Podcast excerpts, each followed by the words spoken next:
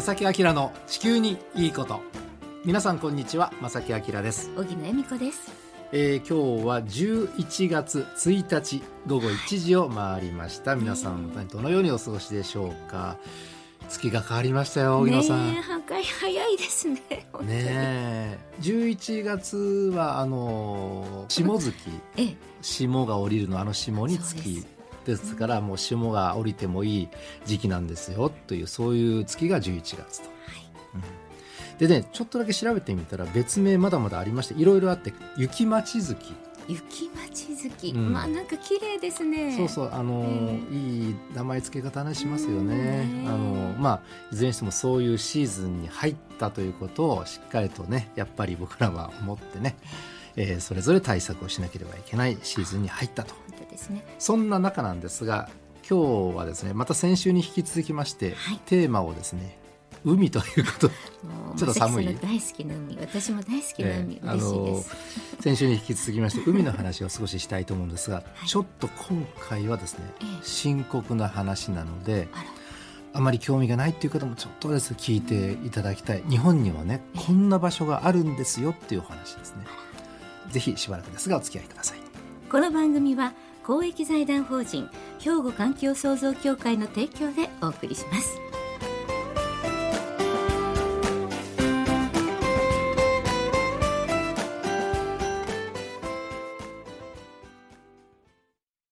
兵庫環境創造協会地球温暖化防止自然環境の保全再生子どもたちへの環境学習など皆様と共に身近な暮らしの中で地球環境を守るための取り組みを進めています。人と自然が共に生きる21世紀の豊かな環境づくりを兵庫環境創造協会。えさて今日のねえテーマは先週に引き続きまして海、うん、で先週ちょっと振り返りましょうか、ええ。あの先週はとても馴染みのある瀬戸内海の環境についてね、あのええ。ゲストをお招きしまして話を伺いました。はい。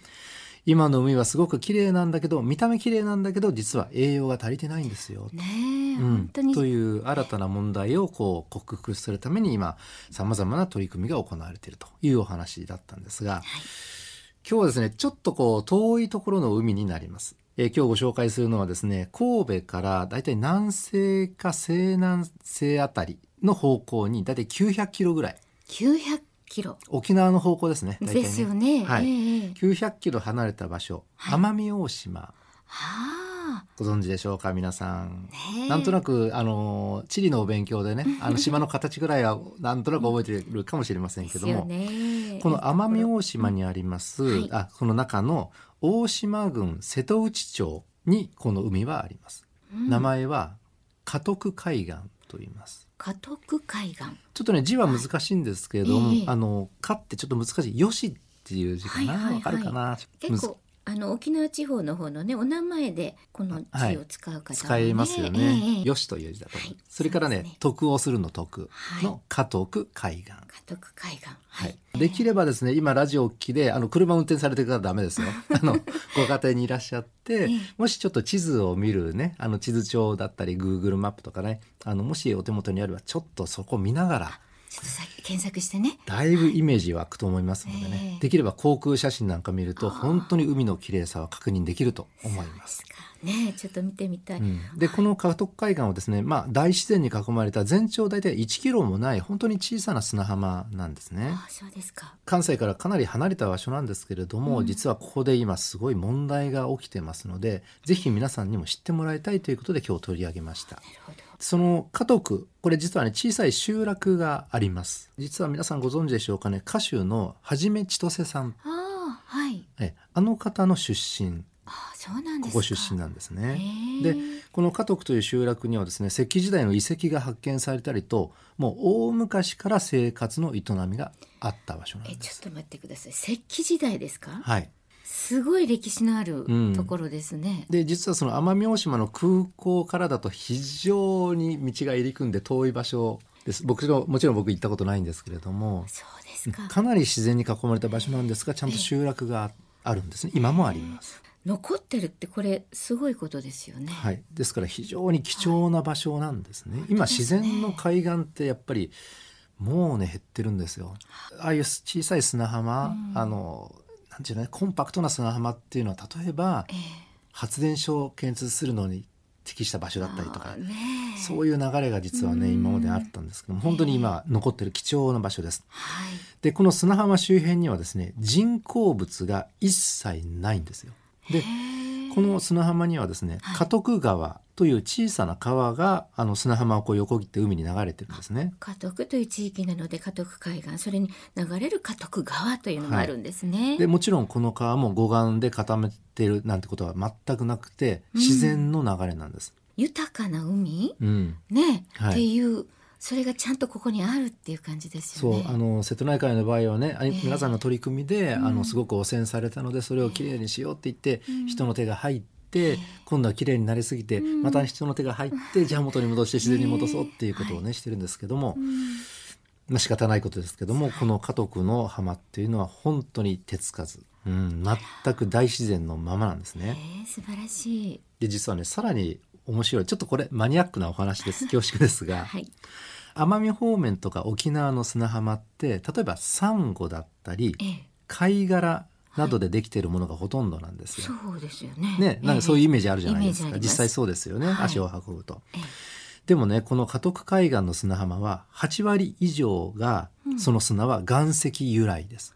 つまり、え陸からの砂でできていて、はいで、これまとめると人工物が全くないはい。陸由来の砂浜っていうのはですね、この地域では唯一無二の存在だって言われてます。大事な場所ですねある意味。はい。で、なんで、あの、まあ、さっき明らこんな力説してるかというと、ええ壊してしまったら元に絶対戻らないんですよ、100%。いや自然ってそういうものですうんよね。、でその自然がもう大昔から石器時代もっと前からです、うん残ってる自然が今あるというのがすごく大事で、ええこれをどうするかっていうのは僕たちの手にかかってるわけです。ね、あのなんだろうなその環境便利な生活を求めるために、えー環境を壊していいのかどうかとでも便利な生活は求めたいっていう、ね、は頭の半分はそういうのがね、あるじゃないですかえ。えで実はねちょっと回りくどくなりましたが、はい。この家徳海岸に実は今非常に大きな問題が起きております。はい、それ何ですか？後半にお話しします。あここではい、一曲お届けしたいと思います。はい。はじめ千歳さんで和田摘みの木。はい、えー、家徳出身のアーティストの方の曲でした。はい。さて今日はですね、えー神戸から南西におよそ900キロ離れた場所奄美大島にあります大島郡瀬戸内町の家徳海岸を取り上げています。はい。で実は今大きな問題が起きています実はねその原因がはい。2014年にやってきた2つの台風が原因なんです、まあ、台風も自然のものなのでね、はい。あのその台風がまあ原因うん直接的な原因にはなっているんですねそ、うですか。えー2014年の10月台風18号と19号がもたらしました高波によってこの家徳海岸の砂浜がおよそ20メートル侵食されました。海から沖のあの陸の方に20メートルぐらい削られちゃったんですね、うん。でその海水が集落と海との間に墓地がちょっとありましてそこに迫ってきてしまったということが2014年10月にありましたなるほど。そこで鹿児島県大島市長は2016年度から海外侵食対策事業に着手しました。当初はですね、護岸工事の計画は長さ約530メートルの護岸を侵食部分のみならず海岸全体に設置するという計画でした。でそこまではっていう地元住民の方なのね反対運動がありまして結局工事の規模自体はだいぶ縮小されました。ただしですけどもその小さくしようがね姉妹がうん。やっぱり自然に手をつけてしまうとなったらね手つかずの自然に例えばコンクリートの護岸を築くとなったらやっぱりこれは大きなね環境への影響悪影響絶対あるはずですよね。うんもちろん難しいところははい。住民をまたは墓地を台風から守るという大事な工事であるという側面がありますね。そうですね。それはね。うんでそれとこの手つかずの貴重な自然を守りましょうという考え相反するどちらもやっぱり必要かなあとはこ思いますね。れ難しいですね。うんだけれどもね今回のこの家徳海岸の例はですねええ果たして砂浜の浸食をなくすのにコンクリートの護岸は本当に必要なのかどうか。その検証は大事ですよね。うんあの浸食なすなくそうと思ったらやっぱりねコンクリートの護岸作ったらはい。陸の方は守られるし、うんこれで OK じゃないのと、ええこれ普通の対策ですよね、皆さんイメージするねはい、わかるような気もします。うんはい。ただこの場所はですね、まあ、どの海ももちろんそうなんですけども、はい。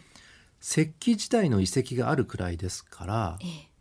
大昔からこの砂浜はこのままの姿を残しているわけですね。なので、はい大昔からずっと今まで台風はやっぱり今回の2014年のような状況は何回となくあったはずなんですよ。そうですね。自然の現象ですから。だけど、はい、集落はちゃんと残ってるし今も住んでいらっしゃる方はいらっしゃると。うんうんうん。でこれが例えば最近の気候変動が原因で台風がね、まあ、強く大きくなってしまった結果はい。こうなったならまだわかるんです。この番組でも何回となく取り上げましたけれども、はい。今、まあ、その昔から、えー続いているこの自然変わってきてしまいますよと。あの気象現象がね、ええ。うん、台風もどんどん強くなっていますよ、地球温暖化が原因ですっていう話を、まあ、何回となくしてますけれどもそれが原因で被害になったわけではなくてこれ2014 2014年の台風って、まあ、言ってもこういう言い方よくないですけど、まあ、普通の台風なんですよ。あ、そうなんですか。過去に何回も経験しているええ。台風ましてその砂浜はもうずっと昔から同じように残ってるとでそんな中、ええ今回たまたまはい。砂浜削られて墓地がちょっと危うくなった、うん。じゃあこれ対策しましょうこれはどうなのかなともしかしたらねはい。その2014年の砂浜が削られたのは直接的な原因は台風かもしれませんけども別の原因があるのじゃないかなという話うんがその砂浜を守ろうといううん。取り組みをされている会の方々がいろいろ調べられたあ、そうなんですか。専門家の方ええ海洋工学とかいろんな専門家の方はい。はいで実はですねこれで分かったことは台風が来る前今回2014年の前にええ。海岸に注ぐ加徳川さっき話出ましたええ。ね、ええこの加徳川を浚渫して要するにす砂を掘っ。流れをですね人工的に何回か変えていたんです。あら。人の手がね実は入ってたんですね。人工的に流れを変えてしまったと。なるほど。なので浚渫するために砂をどっかにうん。持っていくたびに砂浜の砂にやっぱりある程度の変化が起きてしまいますよね。なのでそこで残念ながら手が一回入ってしまっている。これが一つです。でさらにですけども川を陸の方から海にまっすぐ流す工事も一時的に行われたんだそううですん。そうなんですか。でこの工事をきっかけにして実はねその海岸の沖に本来できるべき自然の砂の堤防ができなくなってしまってたんです大体砂浜の海岸って砂浜から海波打ち際に行きましたただちょっとずつ深くなりますでもちょっと歩いていくとあれまた浅くなってる。それから本格的な深さに。これよくあるパターンなんです。これが自然でできた砂の堤防なんですね。で加徳海岸もその砂の堤防あのサーフィンやる人たちの間ではサンドバーと言うんですけどなるほど。うん聞いたことあります。それがええ。なくなってしまった。とその川の工事のためにね。あのサーフィンをやるのに必要な海の中にできるべき自然の砂の堤防がなくなったことに最初に気づいたのが地元のサーファーさんたちだそうです。なのでいろんなやっぱりその海に携わっているというかね海に関係している人たちがそういうことに気づいていたんですね。うん。ですからちょっとまとめますとね台風による高波はその自然を自然のままにしておけば家族の集落に悪影響を及ぼすことはなかったんですよ。うん海の中に自然にできた砂の堤防があったから。はい。でさらにコンクリートの堤防を築いてしまうとね仮に波のパワーっていうのは一気にその堤防にぶつかりますよね。はい。でそれとともにあの海から、えー海に引く潮も強くなるので、砂浜がどんどん削られるんですよ。そういうことですよね。そうそう砂浜なくなっていくんだなのではい逆効果になっちゃう堤防を作ることでとも言われているんですね。でよくよくこういう場所を調べるとそういう事実が出てこれも事実なのでね。ただやっぱり工事はもう進んでしまってね、えうん、ということでその護岸整備の工事なんですけどもあの私もですね何回というの現地の方とねコンタクトを取って情報をね集めてみたんですけれども。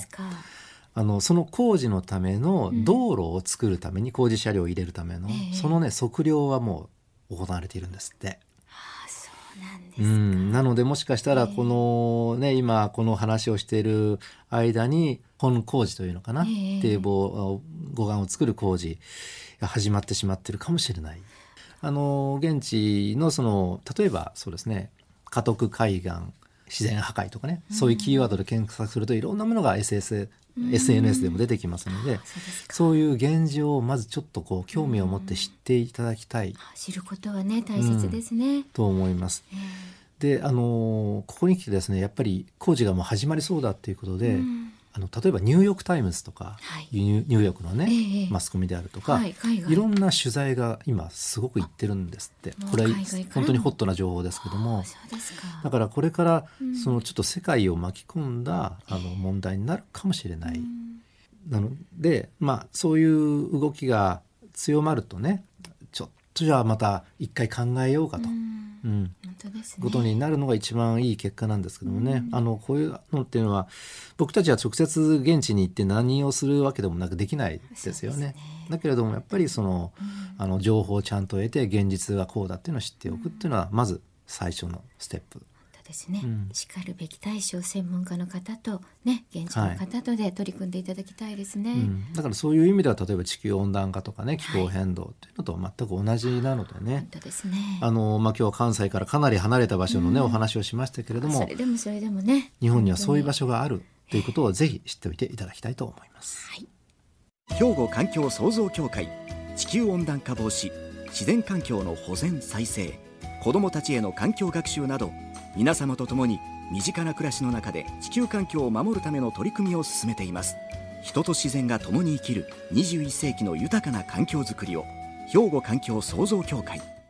えさてここで番組からお知らせがあります。環境省脱炭素ライフスタイル推進事業の高度化検討等委託業務の一環で実施している環境意識全般に関するアンケートへのご協力のお願いなんです。はいあのこの番組をね聞いていただいて環境意識がどう変わったかなっていうなあそんなことをお尋ねしているんです。うん。はい。これ環境省の、はい。まあその業務の一環としてこの番組をちょっと取り上げていただいてその番組に対する、えはいアンケートになりますね。はい。はい、これはなんかあの光栄なことでもあるかもしれないんですが、うんねはい、これですね皆さんにぜひご回答いただきたいというあのお願いなんですが回答期間が11月1日から来年の1月10日までとなっはいています。今日からですね。そうです、はい今日からです。アンケートにお答えいただいた方の中から抽選で10名の方に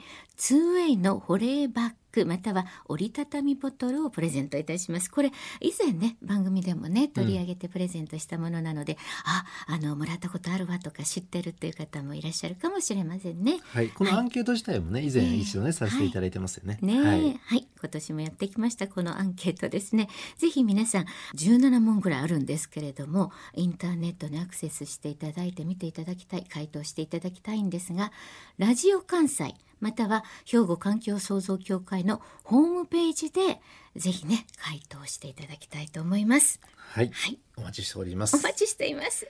えーこの番組がどう評価を受けるか。そう。本当に。ドキドキするけど環境省からですからね、うん。皆さん。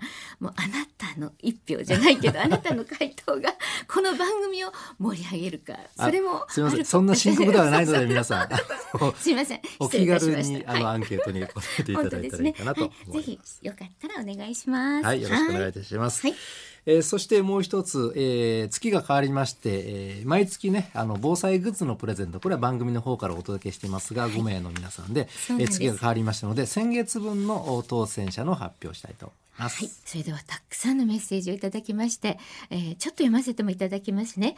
えー、正木さん、荻野さん、こんにちはこん。にちは。毎毎週番組を拝聴して新しい発見があります。ありがとうございます。ありがとうございます。10月18日放送の瀬戸内海の食物連鎖が行われる豊かな海が必要であることを学びました、うん。ね、環境問題を普段から意識してみんなが学び行動すれば地球はきれいになりますね。